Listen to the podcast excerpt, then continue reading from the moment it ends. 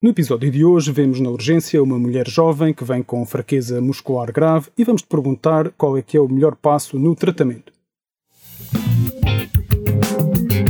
Sejam todos bem-vindos ao noventa e seis Segundos, o podcast de Educação Médica Português em que resolvemos vinhetas clínicas em tempo real. Eu sou o Gil Cunha e comigo está o João Nuno Soares. Olá, eu sou o João Nuno Soares e mais uma vez muito bem-vindos a este podcast. Esta pergunta foi-nos trazida pelo João Nuno Soares e uh, vamos-te perguntar então qual é o melhor passo na abordagem desta doente. Uma mulher de trinta e cinco anos é trazida à urgência após ter sido encontrada no sofá sem se conseguir levantar. Às vinte e três horas, a doente é acompanhada pelo marido e que refere estar preocupado que seja uma tentativa de suicídio. Descreve que a mulher chegou à casa do trabalho como anestesista, queixando-se de muito cansaço e visão dupla que foi piorando ao longo do dia. Este cansaço tem aumentado progressivamente ao longo do último mês. Também se queixou de dificuldade a mastigar a carne com vegetais enlatados que o marido modelo lhe tinha preparado e engasgou-se a beber água várias vezes. Após estas queixas, foi-se deitar no sofá a ver televisão e não se conseguiu levantar. Quem nunca? A sua medicação habitual é apenas levotiroxina e também uma quinolona que iniciou para uma infecção urinária recente. No exame objetivo, a doente está consciente, orientada, deitada no leito, respondendo com uma voz nasalada. A sua tensão arterial é normal, cento e vinte por oitenta, pulso oitenta por minuto, temperatura normal trinta e seis vírgula cinco. A auscultação pulmonar está limpa bilateralmente e não há tiragem. Pupilas isocóricas, isorreativas à luz e à acomodação bilateralmente. O exame neurológico revela força muscular diminuída, grau três nos mu- grupos musculares proximais, braços e coxas, e quatro nos restantes, com reflexos tendinosos preservados. A radiografia do tórax revela um alargamento do mediastino. Na gasometria arterial vemos uma acidose ligeira, pH sete vírgula três, P O dois setenta, P C O dois aumentada, cinquenta e cinco, bicarbonato vinte e quatro. Sódio e potássio normais, cento e quarenta e quatro, respectivamente cloro cento e seis. A doente é entubada e ventilada de forma mecânica. E o que te perguntamos é qual é o próximo passo na abordagem a esta doente.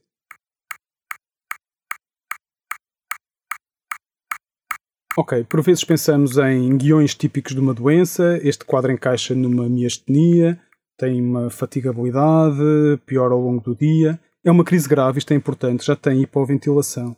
E ainda por cima há um alargamento do mediastino, provavelmente um timoma, ok, não temos dúvidas no diagnóstico.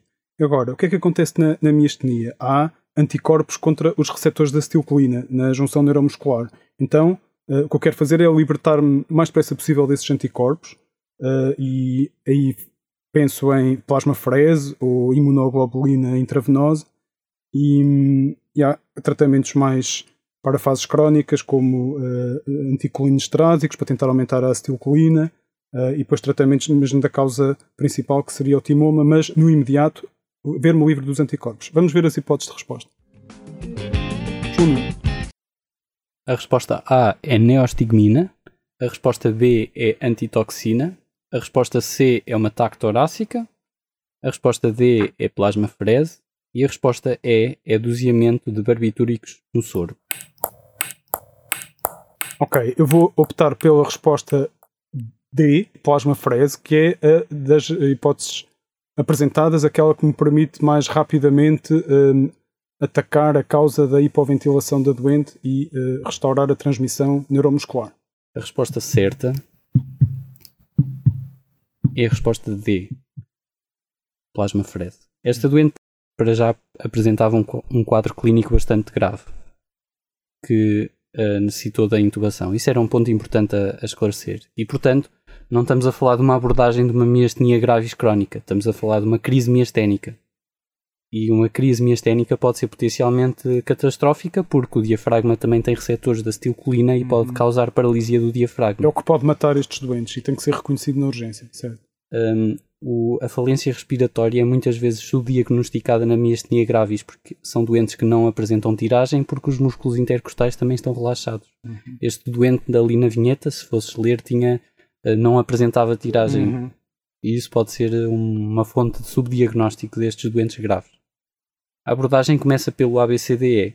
Mas uma vez estando o A B C D assegurado, o tratamento dirigido é plasmafrese, que é o tratamento preferível para remover e limpar os anticorpos da circulação. Uhum. Imunoglobulina intravenosa é uma alternativa à plasmafrese e os corticoides também têm um papel no tratamento. O que era complicado neste caso era que a, doente, a, a forma da apresentação da miastenia foi logo uma crise. Porquê é que ela foi fazer esta crise neste momento? Que pistas é que nós temos na vinheta que nos apontem para causas de, de precipitantes? Uma crise miasténica pode acontecer uh, mesmo que não haja um precipitante ao hum. longo do tempo. E nesta okay. nós temos uh, referência que ela já está há um mês progressivamente a agravar até chegar a esta, a esta crise. Uhum. E as, uh, uh, também existe alguma associação entre as quinolonas uhum. e a presença de, de uma crise miasténica, e esta doente efetivamente iniciou um tratamento com quinolonas há pouco tempo. É possível que esteja relacionado com este agravamento e esta descompensação. Já agora, a hipótese A, que é a neostigmina, que é um inibidor da acetilcolinesterase, é usado muitas vezes no tratamento da miastenia gravis porque aumenta a disponibilidade uhum. da acetilcolina na fenda sinática, isso faz algum sentido. Uhum. Mas deve ser evitado na crise.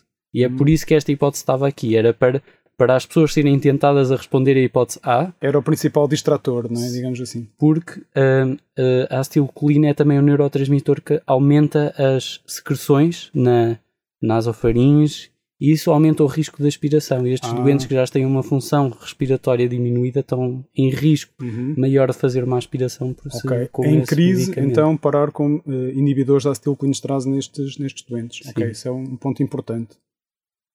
Uma coisa que por vezes me faz um pouco confusão é, é uh, o papel dos reflexos miotáticos uh, no diagnóstico destas causas de, de fraqueza muscular.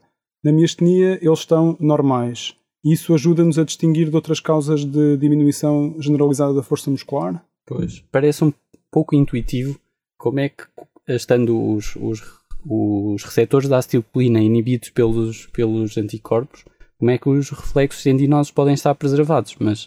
Um, um, talvez o, o, o, o mecanismo seja um, o, a, o, o, a diminuição da força muscular é fatigável e então uhum.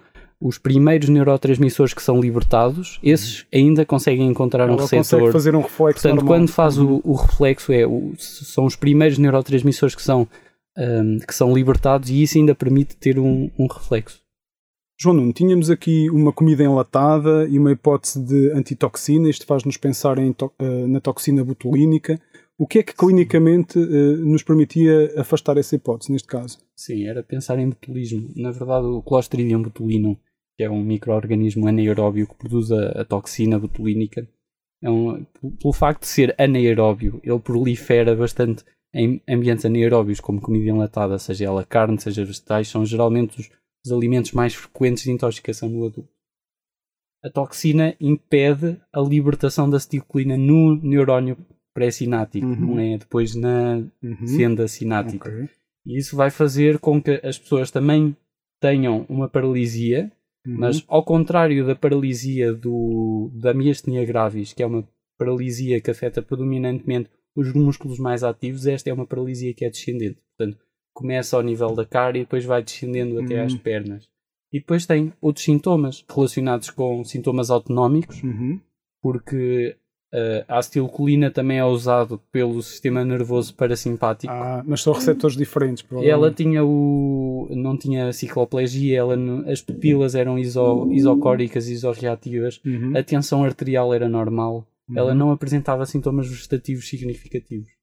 Okay. Além disso, há um período de incubação. O, o jantar, eu acho que esse é o principal argumento. O jantar foi há duas, três horas. Isso. Seriam precisas pelo menos doze até ela ter sintomas. Okay. Então os maridos das nossas colegas podem continuar a preparar uns fantásticos jantares de comida enlatada. Se calhar esse até foi o motivo do suicídio, pelo qual o marido estava preocupado. Também este marido que... Algum sentimento de culpa. Devia ter feito uma lasanha.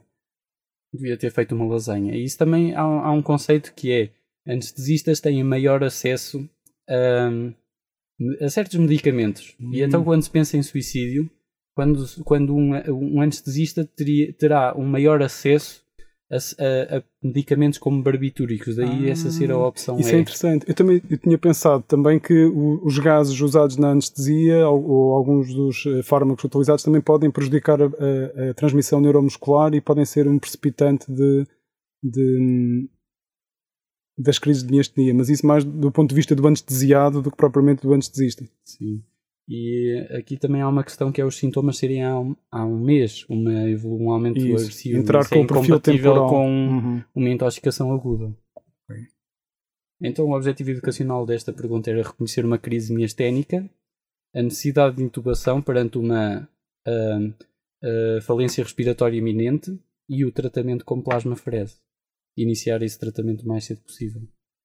Let's take it nice and easy. Muito obrigado por terem ouvido este nosso episódio do noventa e seis Segundos. Se gostarem, subscrevam na vossa plataforma de podcast favorita. Enviem-nos os vossos mails com comentários, sugestões, perguntas para nós resolvermos, ou até mesmo para se inscreverem para vir aqui ao programa para medapprenticeportugal arroba gmail ponto com. Obrigado, um abraço e até à próxima. We're gonna fall.